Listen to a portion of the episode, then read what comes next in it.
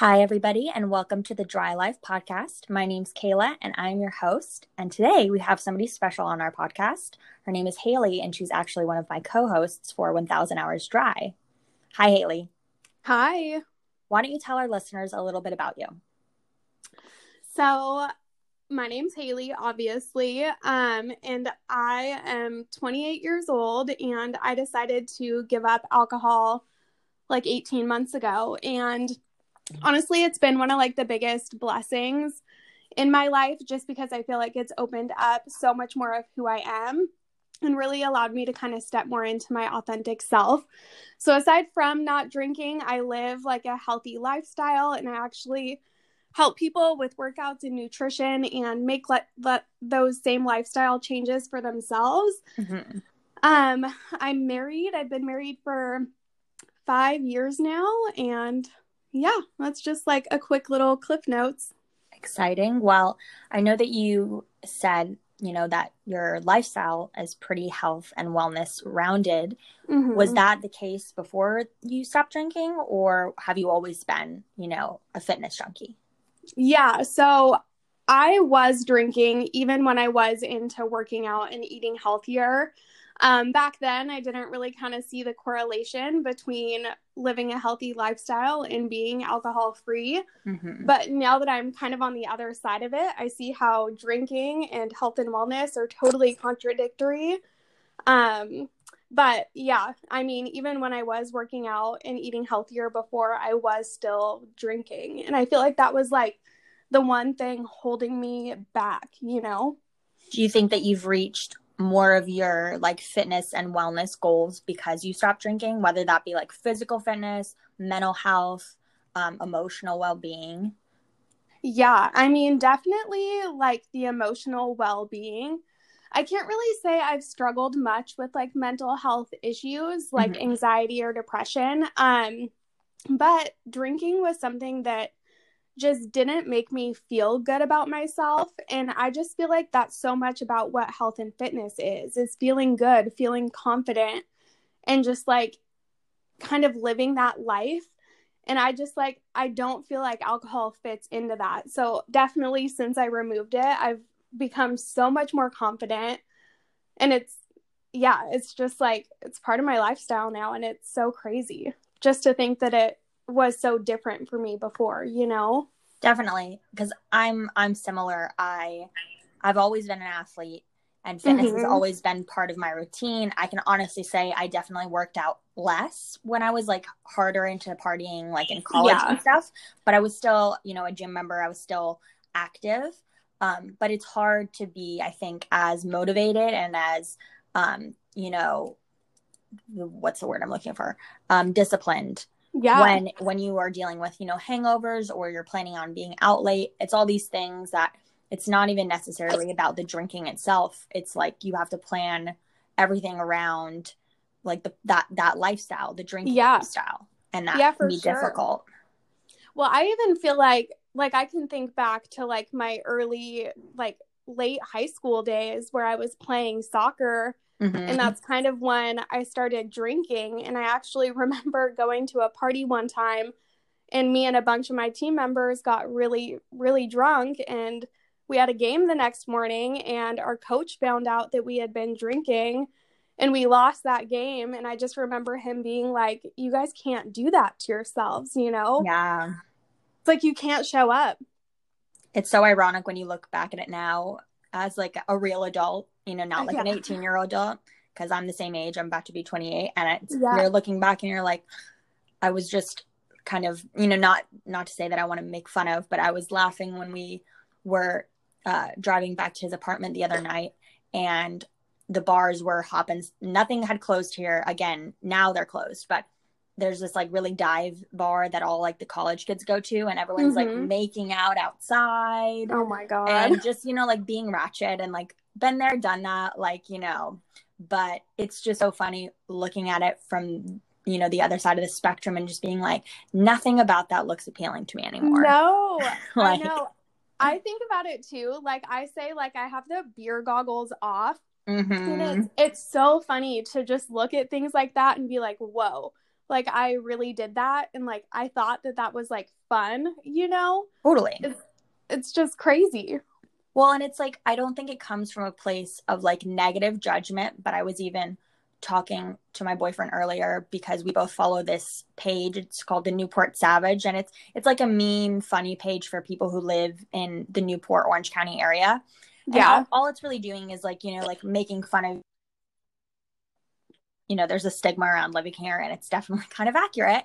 Um, but it's a lot of, you know, um, there's a lot of cocaine here. There's a lot of partying, you know, that, and there's a lot of money. And Mhm. all together, that usually sells for trouble. But it was just funny. I was, you know, reading some of the comments and some of the, the younger girls on the on the page were commenting about how they had you know how they're like 86 from all these bars like oh nobody can go to social now haha and i was like i remember in college when i used to get 86 from bars for like you know getting arrested or being too drunk and i thought it was like the coolest fucking thing Mhm. and now i look back and i'm just like what why did i think that was cool like what kind of badge but but at the time it really was kind of a badge Yeah. you know Yeah, it's like this badge of honor. I I mean, I remember like getting so drunk to being the point of like just like belligerent drunk and just doing stupid things, but kind of like feeling like it was it made me more social and I feel like people Yes. it gave you something to talk about and like something to laugh about. But in reality, it's like does that feel good? Like is this something that feels good and is this like the type of person I want to be? You know? Exactly. And I know you said you're married. Mhm. So, I mean, were you dating your hu- your now husband when you were drinking? Yeah, yeah. So, um, we've been married for five years, and I have only been living alcohol free for about a year and a half. Um, Okay. And so it's actually really interesting for me now to kind of look back on our relationship and realize how much alcohol did kind of affect it negatively. Um, and it's always something like my husband like accepted, like he was never like you need to stop drinking. Mhm. but my drinking was problematic in our relationship like i even think about like my wedding. I blacked out at our wedding. And i mean that's something that obviously was probably not fun for him. Like i'm completely belligerent. Like we get to our hotel. I'm like tr- literally he like loses me while he's trying to check in and i'm like Oh, no. oh i'm trying to walk home and like Right. it's just like thinking thinking back to that i'm just like oh my god who was that person and why did i continue to like let myself do that um but even like in our marriage like i've done some stupid things that i'm not super proud of like that weren't fair to him you know so Yeah. I don't know. I, I mean, I know that not drinking is like beneficial for our relationship, but it's just sad to think back at kind of how detrimental it was and how I didn't really see it for what it was, you know? Yeah, totally. I mean, I'm I'm in a very similar boat. I've been on and off with my boyfriend for a while now, but we've known each other since high school Yeah. and we actually went to the same college. So we've known each other for 10 years. He knew me, you know, in that phase of my life. He was even somebody who had to call the cops on me once. Because I was, I did a lot of, I like to like mix Xanax and alcohol. So that's like, you know, not the best combo. Yeah. um, but when I look back, I do. I think that there's a lot of shame and a lot of guilt still there around, like, oh my gosh, why did you put up with so much? Yeah. And like, how could you kind of still love and care about me after I did all those things? But I, I think we're very lucky to to be with people who saw past, you know, all the hurt and all of the projection that was going on when we were drinking and saw who we actually were and gave us that chance to get better. Because i know when i talk about it with my boyfriend you know he said the moments that we were together and hung out when i wasn't drinking were so great and he just knew i had it in me and that it, i would eventually realize that drinking was not for me. And and that makes me feel good that he always knew that. And i'm also lucky because his dad was actually sober before he passed for like 20 years. So he has that experience with a sober person yeah you know and he's a little you know an, an aa baby. So i i think we're very lucky to have people who support like support our sobriety because I don't think everybody is necessarily in that situation. Mm-hmm. Yeah, I could imagine it would be really hard to be in a relationship where somebody didn't understand why you decided to stop drinking or why you wanted that for yourself. Do you I mean since you got sober, do you think that your husband's relationship with alcohol has changed? Like has he had to stop drinking or drink less or you know anything like that? Well, so I think it's actually interesting because I feel like he's kind of been setting the example for me. Like, while he's not sober and he will have a beer every once in a while, like I said, we've been married for five years together for eight. I've seen him drunk three times, like literally three yeah. times since we've been together. And he's always been the person who could take it or leave it. And for me, that was really hard Mm-hmm. Like if I was at dinner or I was with friends, like I would always take it. And he would just, no, I'll take a Sprite. I'll have a root beer. Like he never had a problem saying no to alcohol, whereas I did. So honestly, like we just went on vacation to Vegas and I was thinking about it and I was like, he didn't drink the whole time we were on vacation either. So I don't feel like it's been much of an adjustment for him. Um, besides the fact that he doesn't have to deal with me drunk, you know, like yeah.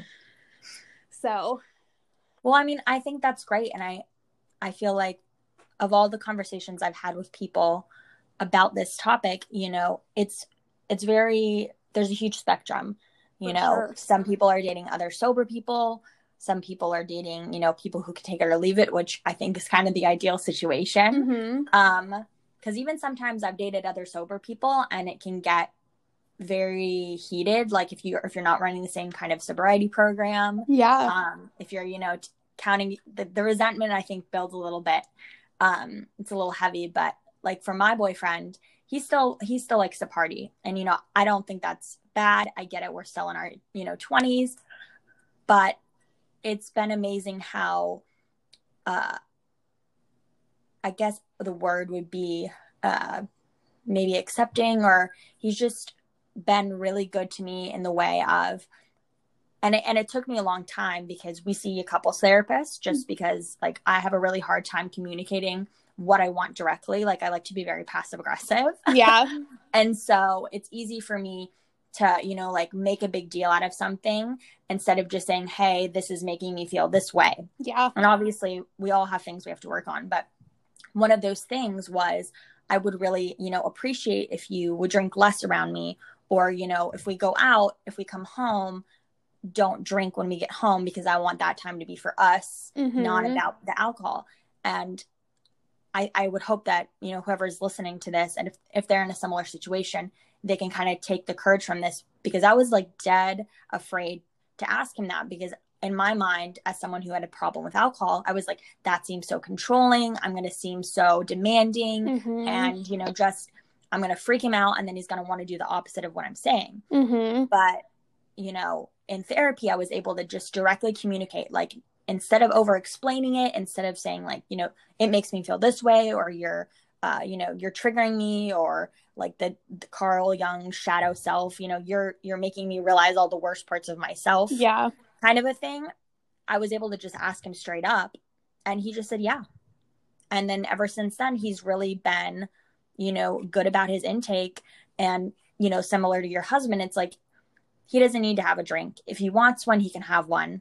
But he's lucky enough to kind of have that choice. But I think a lot of people in early sobriety, especially like if you're dating or your partner is somebody who drinks, yeah, you know, navigating that without kind of you know keeping your side of the street clean if you're going over into everybody else's it can be difficult and it can come off as controlling when sometimes you just need to like stand your ground and be like these are my values now. I need you to respect them and i need you to support me. And this is how you can do it. Yeah. Well i think like with anything setting boundaries like that and being willing to communicate what it is that you need is so important, especially like in early sobriety.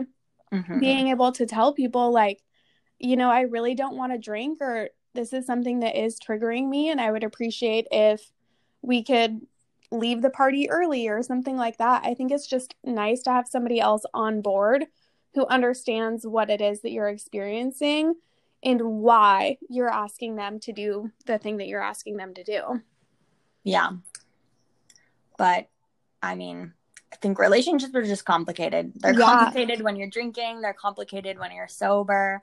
But mm-hmm. I think they're definitely more manageable, at least for me, without the alcohol.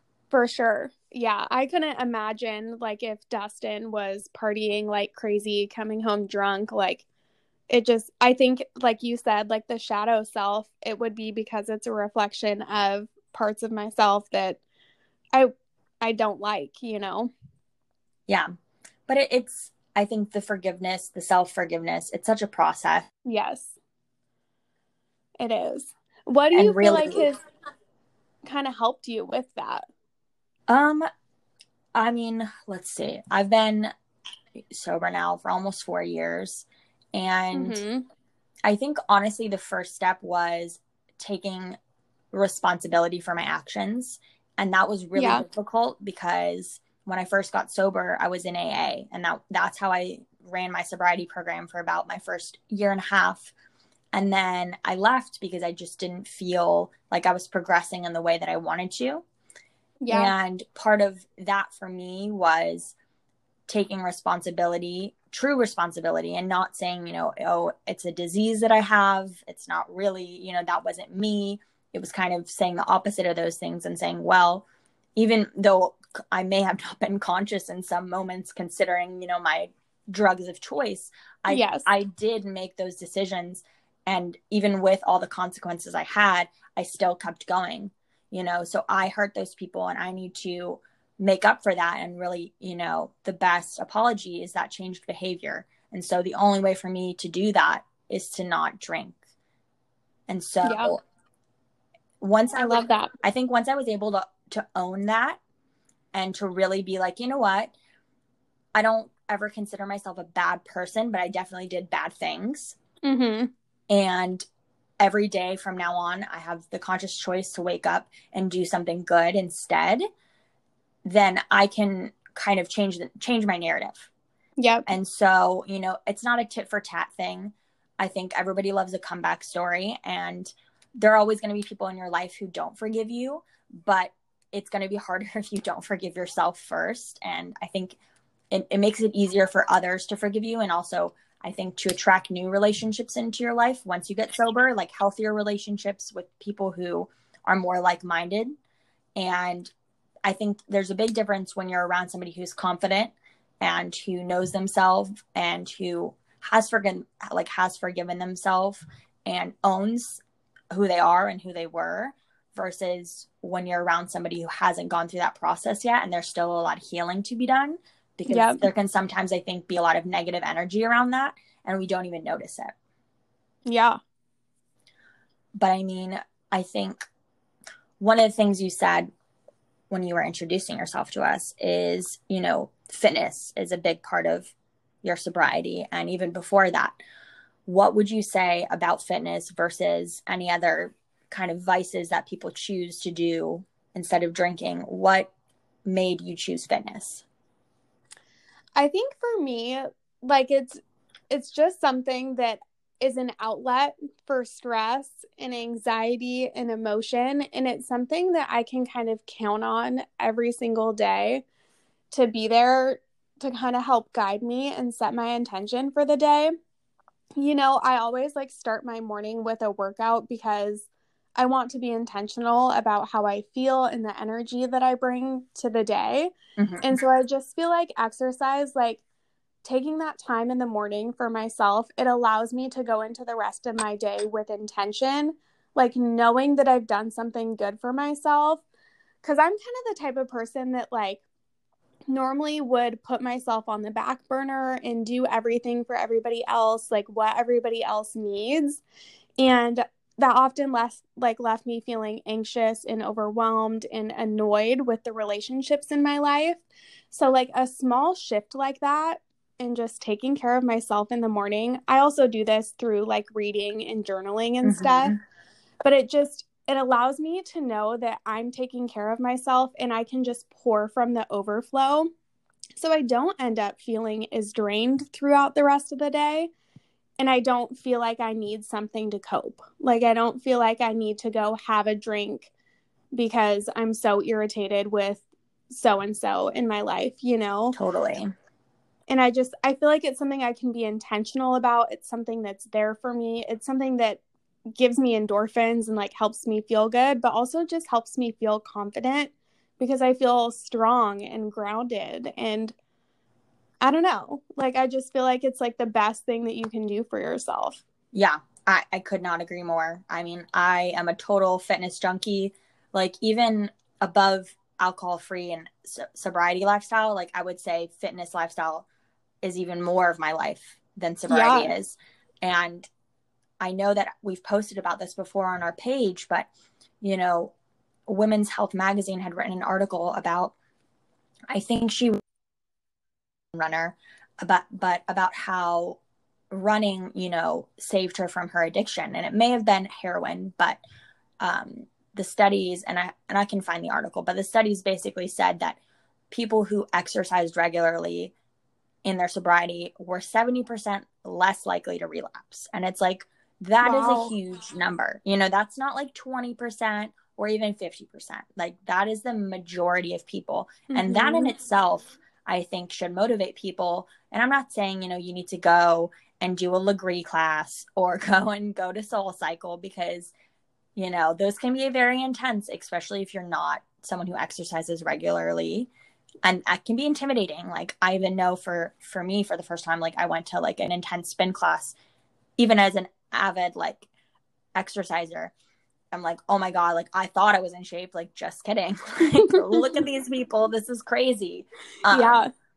but finding finding like an exercise that makes you feel good mm-hmm. and that mm-hmm. works for you. And i think we're lucky enough to live in this age where it's like it's not just a regular gym or going for a run. There are like so many options boxing spinning pilates yoga you know, personal training, going on a walk, like, and now there's all these things you can do at home. You know, they're yeah. making everything accessible.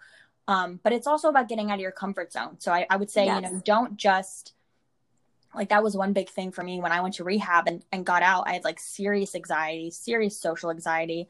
And one of the biggest things that got me out of that was going to the gym regularly. Mm-hmm. And at mm-hmm. first, I wouldn't talk to anybody, only my personal trainer, and my mom would have to come with me.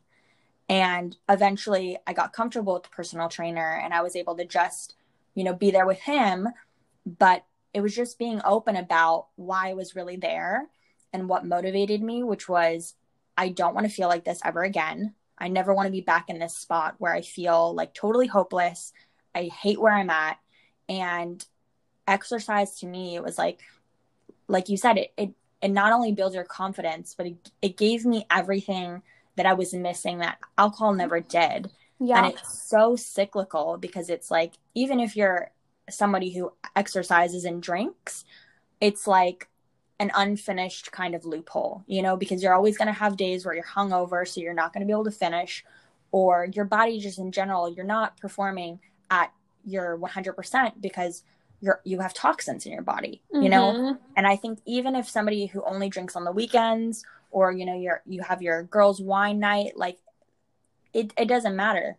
You know you're still putting that in your body and your body's not going to be able to perform at its peak. And yeah. so the difference between that and then when you start exercising at your full potential it's like your workouts get better. You get more endorphins you know and then you're even more stoked about your next workout. And i think it it's not even about aesthetics. Of course that helps you know you're losing weight you feel better about the way that you look physically and the way you feel. But for me, it was like I actually got stronger and I could feel it and I could see it. And I, I was like, holy shit, like I can do real push ups now. Yeah. You know, I can do a pull up. Like these are things I never ever thought that I could do, even at my peak top moments. Like even when I played lacrosse and was getting like scouted for colleges, like I still couldn't do it because I wasn't 100% committed to my physical fitness, you know, mm-hmm. because I was still drinking. Yeah. Well, I like how you kind of talked about how fitness um what I don't know if you can hear feedback. Um never mind. It no. went away. Okay. Um but I like how you talked about just how you can build confidence through just going to the gym.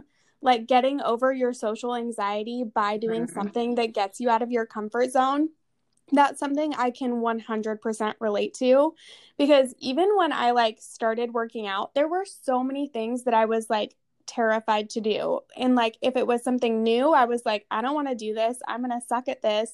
Yeah. But I just think like stepping out of your comfort zone and being willing to try something new is such a great way to build your confidence. And I don't know. It, I feel like it kind of goes hand in hand with giving up alcohol because since I've stopped drinking, that's something that's built my confidence. And so I just feel like they pair so well together, like fitness and living alcohol free. Yes. And it's funny though, too, because we can see it in the contradictory sense too. Like people who talk about health and wellness but drink on a daily basis, you know, like I don't know. It's just, it's interesting that it can be so two-sided.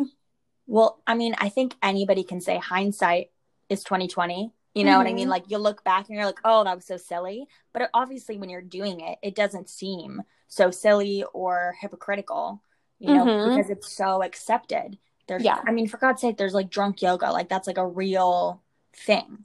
Yeah. But i i think about it and you know it's like that poll that i put up that you had commented on and it's like alcohol is literally more harmful. I think it to people around you it's the most harmful drug compared to yes. even like heroin and meth and it is about at the same level as those at those others drugs so when you're thinking about like what you're putting into your body you know nobody wants to think of alcohol as a drug they want to think of it as a beverage right so like mm-hmm. something that i mm-hmm. drink but then at the same time everybody's you know like in the health and wellness world at least you know as we both know, I like as a personal trainer, it's it's funny how even though it's not considered a drug, it's not really considered a beverage either because all these people I know that are on diets and that are watching their weight or they're trying to lose weight, they'll cut out all this stuff. They'll go keto, they'll go paleo, you know, they've stopped drinking juice or gluten, but like they don't even think about not drinking. Like mm-hmm. it's not even an option. So it, it just to me, it's like, what is it then? Like it's in its own category. And yeah. the, the government and big alcohol and just our society and our culture in general have pretty much i think made this statue of it. And it's just like untouchable. And i yeah. think that's what really needs to change is like all right guys like it's not just a beverage it's a drug. Yeah and it's not untouchable you know like and it, it goes back to the tobacco thing. 50 you know 60 70 years ago God, I, I, say 50 because I think it's like 2000 and then I'm like, it's 2020, fuck. Um, so 70 years ago, you know, nobody thought, you know, oh, smoking is going to be totally like canceled. People were smoking when they were pregnant. Yeah. You know, now it's like, okay, people still smoke, but even smokers will tell you like it's a nasty habit. Mm-hmm. So it's like, they're at least aware of exactly. the decision that they're making. You know, one thing too, just like when you shared that research that showed that alcohol was above every other drug mm-hmm. as far as mm-hmm. harm to the users and harm to others, that just like gets me thinking like somebody in the health and wellness industry might share like, oh, I'm going to have this glass of wine because balance or whatever. But they would never be like, I'm going to like do this heroin. Right. Because balance. Like no, but it's just nobody sees alcohol for what it like really is because of the way that it's been marketed to us and I don't know, I just think like you said like it just shouldn't be this untouchable thing. And like alcohol like it doesn't even require nutrition labels like on there. I know. Which I think is crazy. I think it's absolutely insane. And I know some of them will have calories and like mm-hmm. the nutrition facts and stuff. But just to me, I'm like, this is like something that we're consuming, like you said, a beverage, but it's not necessarily a beverage because it's not regulated by the FDA, you know? Yeah. It's just, I think it's scary because it's, it's so obvious. It's like the elephant in the room that nobody wants to talk about. And then as a sober person, you're like, hello, there's an elephant. You're like talking about it, yeah. And it's like being in one of those case studies where they like try to trick you on purpose and you're like, is nobody else seeing this elephant? Like, am mm-hmm. I crazy? Well, and then we're kind of led to believe like, oh, well, you're just somebody who can't handle alcohol. Exactly. Like, you're the one with the problem. And as soon as you try to speak up, people want to defend it and they want to defend their choice.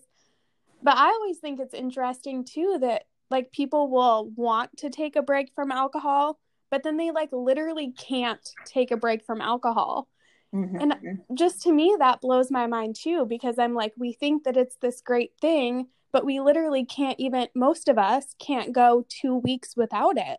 Yeah. There always, a, there's always an excuse. There's always the, the party, you know, the soiree, the mm-hmm. holiday, whatever. And I get it. Like, I think even when I used to drink, that, that I made those excuses too. Like, there's always yes. going to be a reason to not quit. Mm-hmm. But it's also like now is the best time because like you can't fucking do anything. Yeah. like you all, here, all the bars are closed again. The restaurants are closed again. Like, and I get it. You know, it can be very like existential to think like, oh fuck. Like for me, like I've been out of a job for a couple months now, but when I play the tape through, I just think, you know what? There's no scenario in which drinking would solve any of these problems or make any of this situation better. Only yes. worse. Only worse. Yes. Well, and it's like, how do I want to show up? And like, mm-hmm. ultimately, mm-hmm. I think it's like, I just want to be the best possible version of myself. And like, as hard as it might be for me to see other people like not see this elephant in the room, like, ultimately, it comes down to like how I want to feel about myself and like what I can control and just like hoping that other people will do that for themselves. Yeah, exactly. And that's one thing, one of the the the quotes, I guess, or it's a, I think it's a tradition, but that Alcoholics Anonymous they really project and say like practice not promotion.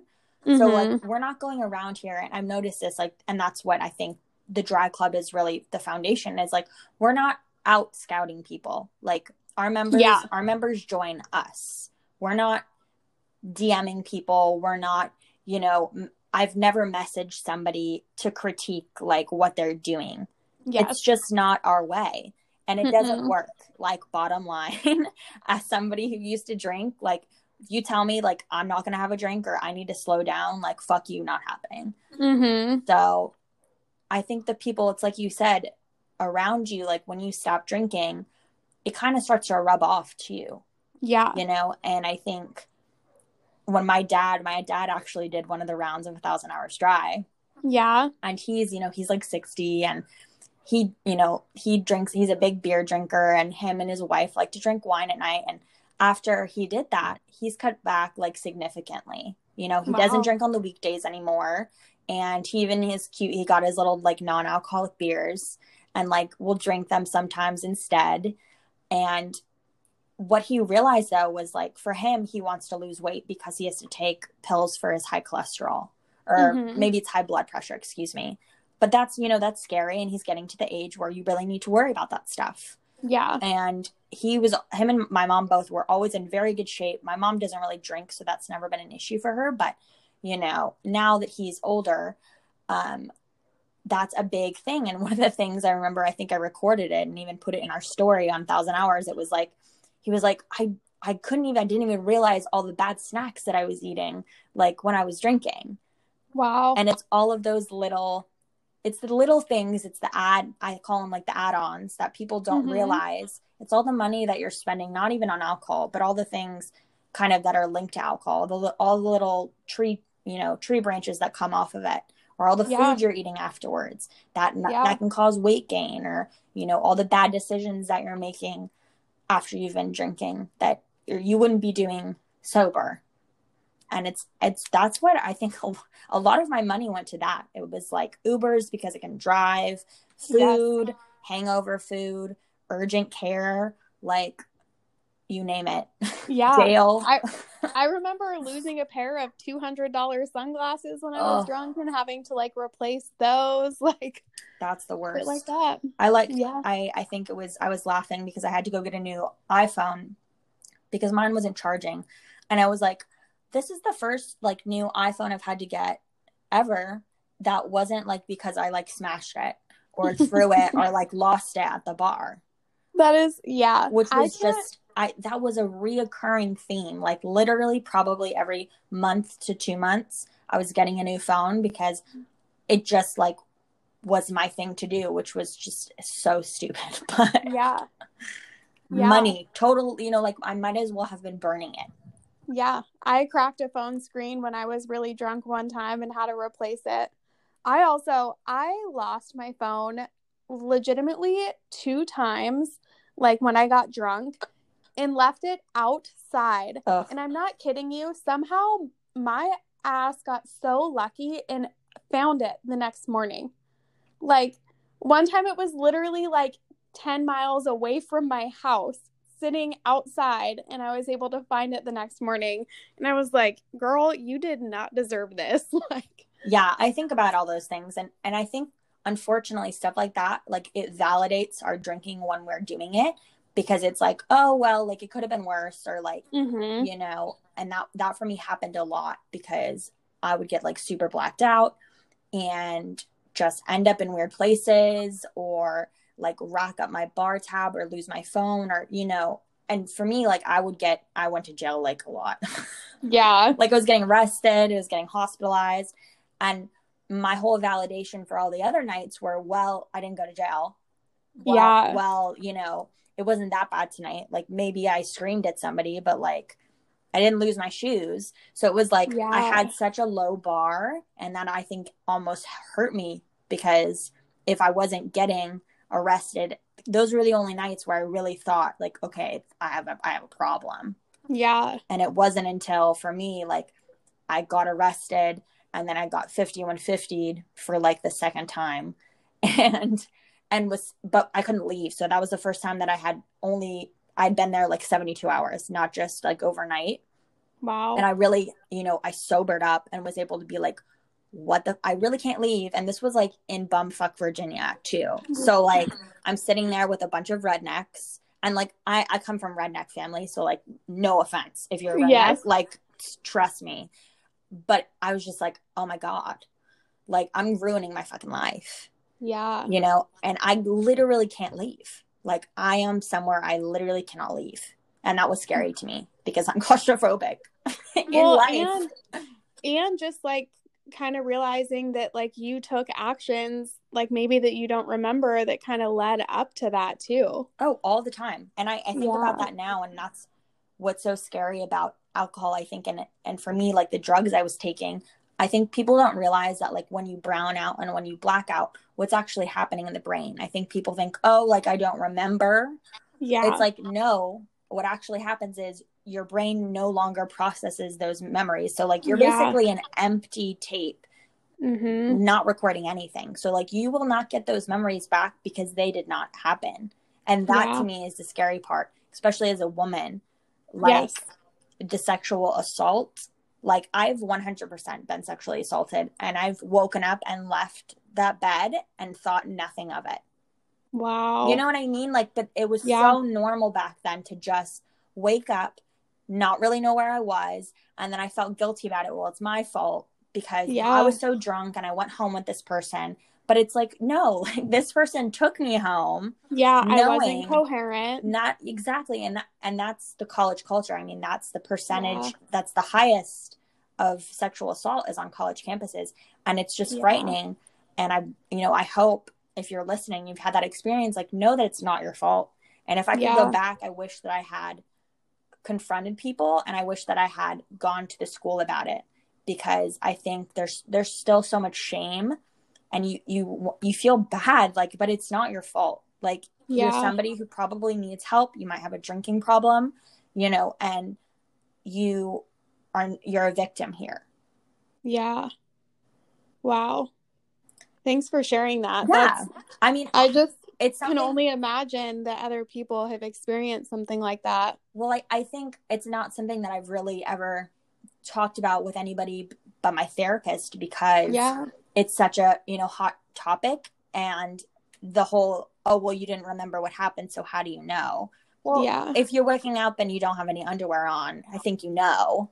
Well, and it's like at what point can you give consent? Exactly. Like if I don't if I wake up and I'm in somebody's bed and I don't remember what happened, like I think it's safe to say, you know, whether it's even making out, like that's yeah. still non consented. So it's like yep. it's it's so scary.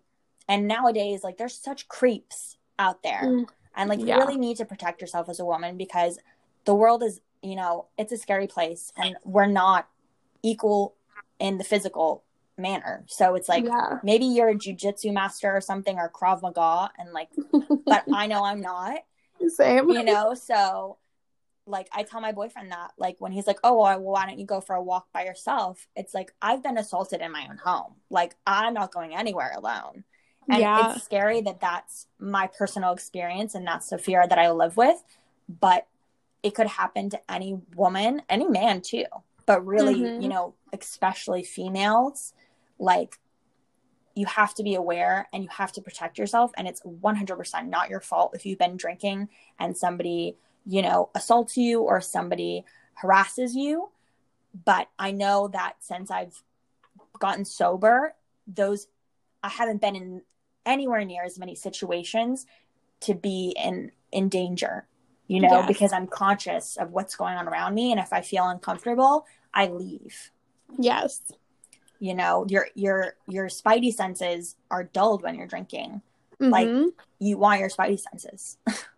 Yeah, well, it's like you almost drink to let your guard down, but then if you let your guard down, it's so easy to end up in a situation where you don't have control and you can be in a compromising situation like that. Yeah, so I mean besides that, what I mean and and your experience over the last 18 months uh to to men, to women, to to everybody. I mean, what would you say to somebody who's listening right now and is who's sober curious or who's in and out? Like, what advice would you give them?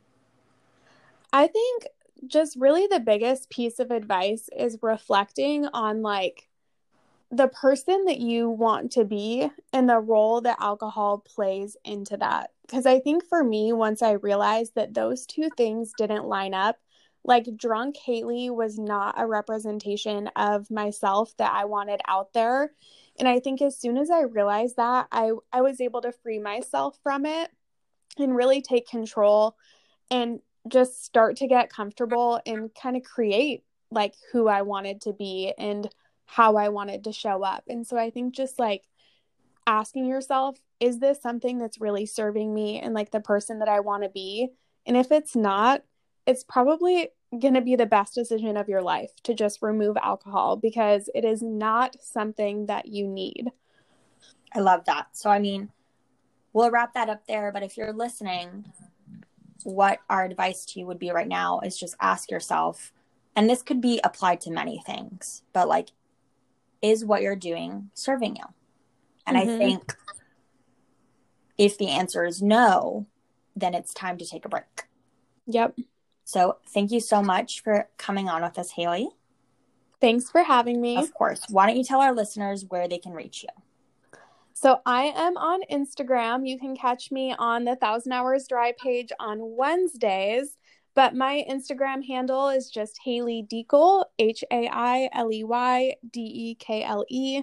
That's typically where I hang out. I am also on Pinterest and love to pin like alcohol free lifestyle inspiration. So you can also find me there. Awesome. And she's one of our hosts for 1000 Hours, our Wednesday host. So if you follow us on Instagram, you can also find her through there. Yes. All right, Hailey. Thank you so much. I hope you have a good rest of your night. Thank you, Kayla. All right. Thank you, everybody, for listening. And make sure that you tune in next Thursday for our next episode of the Dry Life podcast. Bye. Bye.